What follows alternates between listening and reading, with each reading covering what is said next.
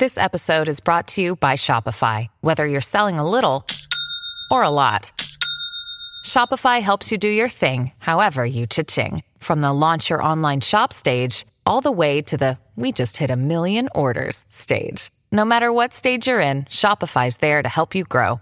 Sign up for a $1 per month trial period at shopify.com slash special offer, all lowercase. That's shopify.com slash special offer.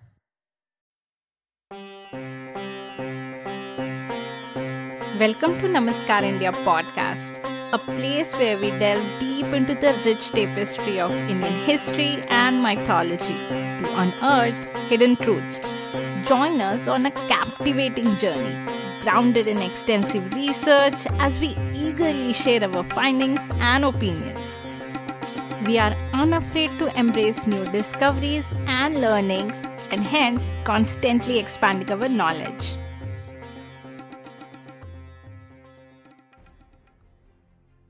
The calendar conundrum, lunar, solar, and lunisolar calendars.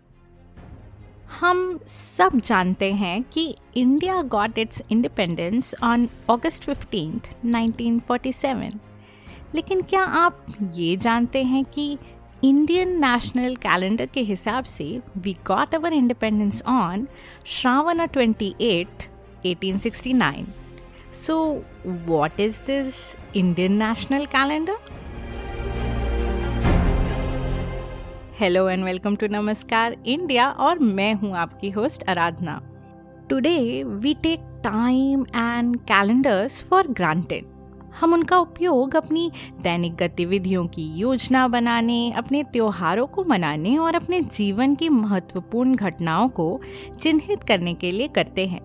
लेकिन कई हज़ारों साल पहले, जब लोगों के पास समय को मापने का कोई तरीका नहीं था, वो अपना दिन कैसे प्लान करते होंगे?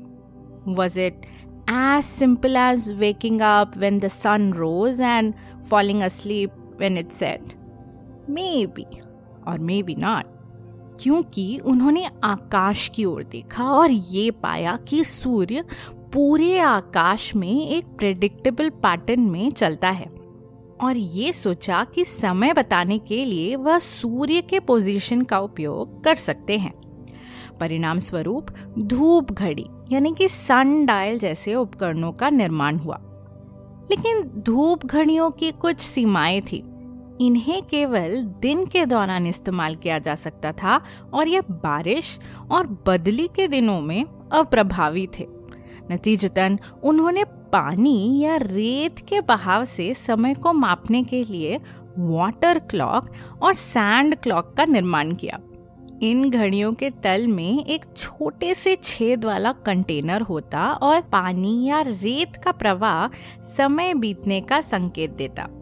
ये घड़ियाँ धूप घड़ियों से अधिक सटीक थी और इन्हें दिन या रात किसी भी समय इस्तेमाल किया जा सकता था। पर जैसा कि आप जानते हैं, हज़ारों वर्षों से मनुष्य कृषि पर निर्भर रहा है। और उसके लिए हमारे पूर्वजों को ये जानने की आवश्यकता थी कि मौसम के आधार पर फ़सलों को कब बोना और काटना है। वे केवल आकाश में सूर्य के पोजीशन पर निर्भर नहीं रह सकते थे। तो निरंतरता के लिए उन्होंने चंद्रमा, सितारों नक्षत्रों एवं तारा मंडलों को ऑब्ज़र्व करना और उनके मूवमेंट को स्टडी करना शुरू किया। और जैसे जैसे उन्होंने व्यापार की तलाश में समुद्र और भूमि यात्रा प्रारंभ की नेविगेशन के लिए विभिन्न खगोलीय पिंडों यानी कि सेलेस्टियल बॉडीज के पोजीशन और मूवमेंट दोनों को बारीकी से समझा। So in short As time passed, people realized that they required more than just a method of measuring time in a day. They needed a way to track time over longer periods of time weeks, months, and years. And as a result, calendars were created. Creating the content you enjoy takes countless hours of research and unwavering dedication. If you want to support my work, consider making a donation on Ko-fi, PayPal, or through UPI. Contact me on Instagram if you have any comments, questions, or feedback about this episode. I also invite you to join our WhatsApp community. All of these links and information can be found in the episode description. I look forward to hearing from you and appreciate your continued support. धरती से जब हम आकाश की ओर देखते हैं तो सबसे obvious कौन से सेलेस्टियल बॉडीज हमें दिखते हैं? सन एंड मून शायद इसीलिए calendars are either lunar solar और लूनी सोलर पर वास्तव में इन सब का क्या मतलब है? आइए कुछ एग्जाम्पल्स के साथ समझने की कोशिश करते हैं। The Gregorian calendar is the global standard for calculating dates. And what do I mean by standard here?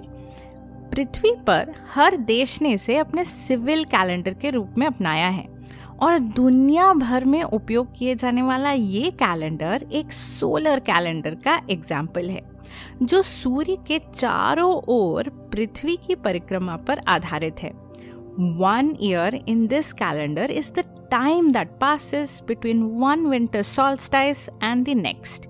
It was introduced by Pope Gregory XIII in 1582 and is based on a year of about 365.2421 days.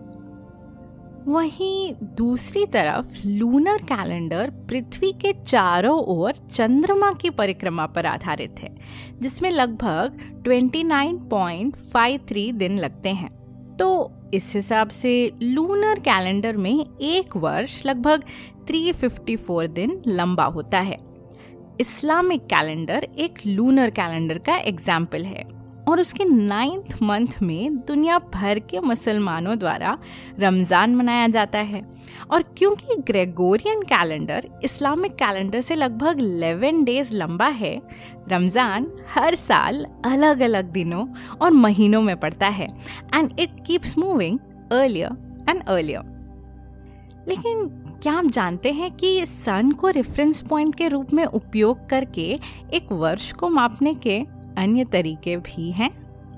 प्राचीन भारतीय और यूनानी astronomers ने एक ऐसी विधि का उपयोग किया, जिसमें सूर्य के चारों ओर पृथ्वी की परिक्रमा के शुरुआत और अंत को मापने के लिए आकाश में ट्वेल्व राशि चक्र नक्षत्रों, मेष से मीन तक का अवलोकन करना शामिल था। सूर्य के निकटतम नक्षत्र की पहचान करके वे वर्ष का समय निर्धारित करते। इस कॉन्सेप्ट का यूसेज आपको हिंदू कैलेंडर में देखने को मिलेगा। 14 जनवरी को जब सूर्य मकर राशि में प्रवेश करता है, हम मकर संक्रांति मनाते हैं, जिसका अर्थ है सूर्य का मकर राशि में प्रवेश। Of course the sun does not actually enter Capricorn which is thousands of light years away when viewed from earth on the day of sankranti, it only appears to be so. लेकिन फिर दिवाली जैसे त्योहारों का क्या? जो कार्तिक महीने की पहली अमावस्या को मनाया जाता है? They are actually based on the movement of the moon and hence the date varies from year to year and is inconsistent so is the Hindu calendar solar और lunar It is actually a lunisolar calendar which provides a multi-dimensional method of structuring time by combining information about lunar and solar months as well as the movements of the sun and moon in relation to stellar constellations. Bharat में इसकी विविध संस्कृति को दर्शाने वाले कई calendar थे। स्वतंत्रता प्राप्ति के बाद प्रधानमंत्री जवाहरलाल नेहरू सभी नागरिक और सामाजिक उद्देश्यों के लिए एक ही कैलेंडर चाहते थे। He appointed Meghnad Saha an Indian astrophysicist to lead the calendar reform committee उन्होंने थर्टी अलग अलग कैलेंडर्स का अध्ययन किया जो धर्म और स्थानीय मान्यताओं से जुड़े थे। बहुत शोध के बाद उन्होंने कुछ बदलावों के साथ साख संवत को मार्च ट्वेंटी सेकेंड, नाइनटीन और चैत्र फ़र्स्ट 1879 स्प्रिंग इक्विनॉक्स के दिन इंडियन नेशनल कैलेंडर के रूप में अपनाया। वैसे सोचने की बात है, इस कैलेंडर का नाम साक संवत क्यों पड़ा does this have anything to do with Indo Scythians और the Sakas you are absolutely right Saka Samvat begins as Chaitra first one on March 22nd, 79, the day of spring equinox, when King Chashtana ascended to the throne. It's fascinating to think about how we measure time and how different cultures have developed their own ways of doing so. But one thing's for sure the movement of the earth around the sun is a constant that we can all agree on. Thank you for listening. Stay tuned for more exciting stories and fresh perspectives. Be sure to follow or subscribe to the show on your favorite podcast app. This is your host, Aradhna, signing off until next time.